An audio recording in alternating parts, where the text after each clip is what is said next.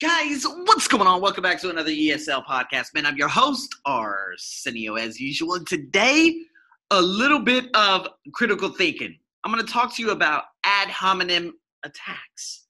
Remember that listening we just did when they were just going back and forth about the, you know, the study, the PEDs, performance enhancing uh, drugs? Yeah, that one I want to talk about specifically because – again, people were attacking each other in different ways, and there are other ways that you can actually, you you, you know, you can uh, focus on the argument rather than making personal attacks. So what this is, when an argument is presented, you have to consider the counter arguments and criticisms, right, of the original viewpoint.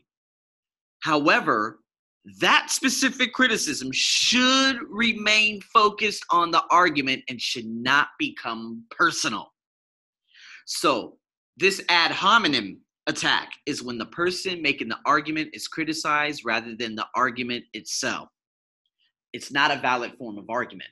And you know what's really funny if we think about this and we look at, you know, some of the debates that we have, you know, in England and America, everyone takes it just so personal. They don't talk about things specifically. And so again, there's a lot of ad hominem attacking, right? So to avoid these types of attacks, you need to stay focused on the ideas and the argument rather than thinking about the person who presented them.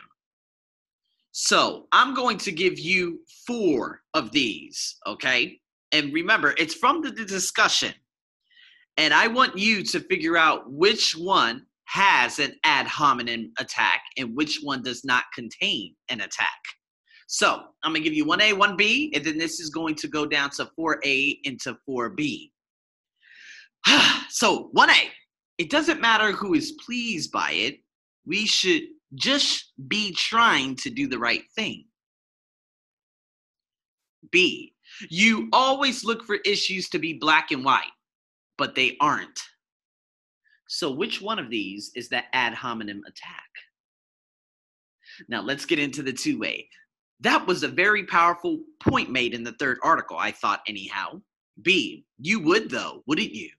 I remember you telling me that you were a big fan of those cyclists who were impl- implicated. 3A, sorry, sorry, I was just saying B. Okay, let's get back to the point. Hannah is right, I would say. There was no good argument against doping in any of the articles. And 4A. And why not just have separate events for dopers and clean athletes as suggested? Hold on a minute, as 4B is stated.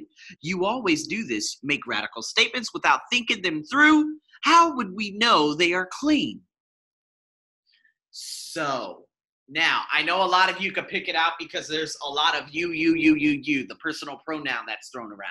Now, again, guys, even when, and the thing is, debates and whatnot, I mean, oh my God, I really want to bring students on coming really, really soon uh, in terms of debates because I think that's super exciting and people get mad. I, I love seeing people get mad. Anyways, um, because I would love to see if they, you know, put in ad hominem attacks. I'm gonna give you one thing. The last time I used to watch the Bill Maher show.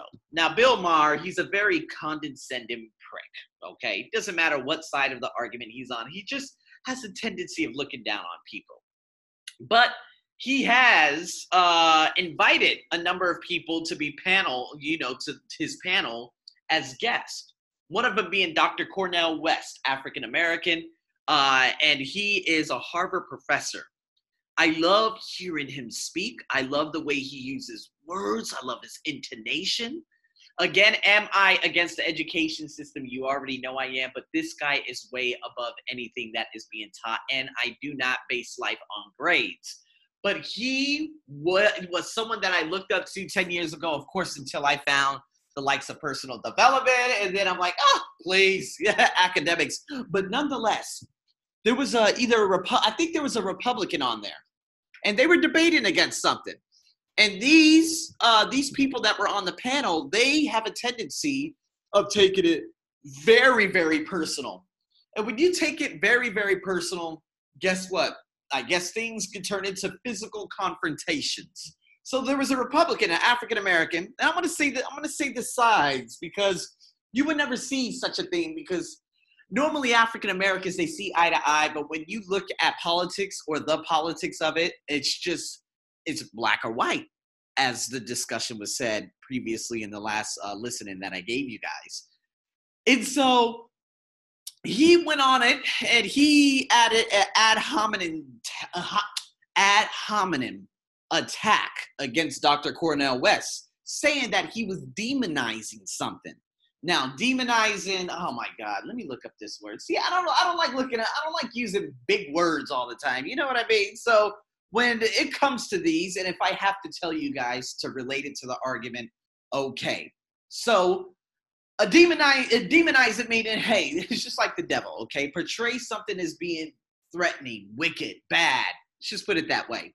And so nonetheless, Dr. Cornel West, his intonation went up very high. He's like, I'm not demonizing anyone. I'm not demonizing it. And it just got a little crazy. And so they started speaking and they were over speaking on one another. Dr. Cornel West, he stood up and Bill Maher said, No, no, no, sit down. We don't need anyone going to jail. This is stupid. Anyways, but that is when you allow an ad hominem attack to, and they made it so personal and Dr. Cornel West, he took it so personal that it was going to become a physical confrontation until Bill Maher had intervened. Pretty interesting, right? So, guys, that's what it comes down to. When you're doing debates and when you're, it's kind of like me, okay? I'm to give you this last one. Because of the perceptions of Thai women specifically in this country, it was very difficult for me to live here between the height of racism towards people of color between 2013 and 2016. So, what happened was I took things very, very personal. And it wasn't based on debates or anything, but they were attacking me based on the color of my skin. And this would, was very deep rooted because in America, I've been taught to call myself only black, although I am cappuccino. So what had happened, or a frappuccino? Um, so what had happened is because I took it so personal, I created an altered reality around me, believing that I'm only this and I can never be anything outside the box. If I saw someone of the opposite color walking with a Thai girl, I'd be like, oh yeah, it's because he's, mm, you see what I mean? I took it very personal and I'm now able to see, look on the outside and say, oh my God, wow, so I actually let those attacks become my reality. And so, guys, we mustn't take anything that someone says to us very negatively personal. Because once you take it personal, a lot of things can happen. And you know what? It could end up creating a false image of who you are as an individual. So keep that with you today. That's what you're learning today. And so, what we're going to be doing, we're going to be listening to a couple of other things. I got a lot of listening coming up. And I see that you guys love the TOEFL, you love the IELTS and the listening uh, section. So I'm going to be putting a lot of this onto my podcast in the coming weeks. So with that being said, guys, thank you, thank you, thank you so much for tuning into this. And if you have any questions, please let me know. Stay tuned for more and make sure you tune into my Patreon for the additional content that I have on there. I'm your host, as always, over and out.